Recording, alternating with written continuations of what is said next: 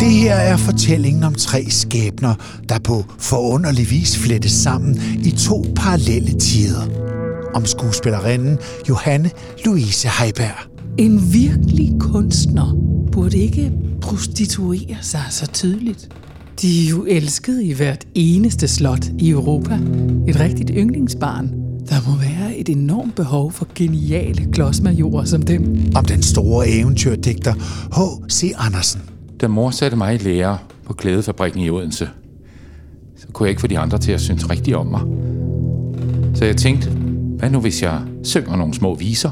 Og om den unge digter Elias Sadak. Hele mit liv tænker jeg jo, det her må jeg bare leve med. Altså sådan, jeg kunne, hun så mig ikke for den, jeg virkelig hun var jo. Altså det er det samme med den der ting. Jeg, jeg blev aldrig set skrøbelig, som jeg egentlig var. Tre mennesker, som prøver at slippe væk fra deres fortid. Og samtidig finde ud af deres fremtid. Det er en fortælling om kærlighed, berømmelse og om at spille spillet.